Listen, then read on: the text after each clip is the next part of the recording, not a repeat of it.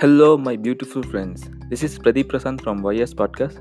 Why we do what we do. Feb 25, 2021. I hit an another great rock bottom in my life. How painful it may feel like, it came up with a very important lesson for me creating safe spaces. There are three reasons for the rock bottom I hit. One is I fed up with the people who didn't like my post, which I genuinely posted to help a disabled person to get the necessary help. Second, I fed up with the person who said your voice sucks. And the last and final one, which break me so hard, was the intuition of the girl I like so much, like someone else. Frankly saying, I am hurt. On that particular moment, I constantly tried to find a person with whom I can share the feelings with. Surprisingly, I found none. I was not so fortunate enough to develop deep relationship with people whom I like the most, which left with others.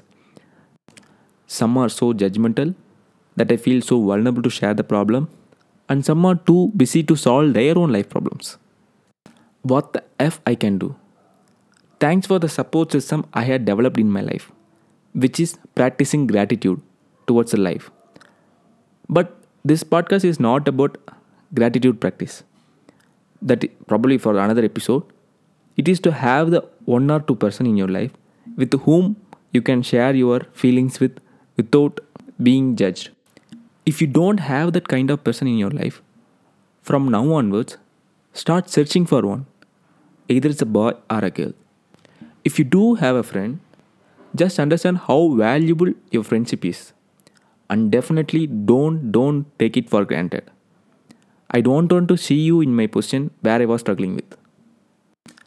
Whenever you are feeling overwhelmed with your problems just understand that i'm always there for you. Waiting for your message at instagram handle pradeep.prasant.yes or at ys underscore podcast. So thanks for joining me on this episode Share this episode with someone you love and help them grow with your simple acts of kindness. With that, I'll see you back on the next episode.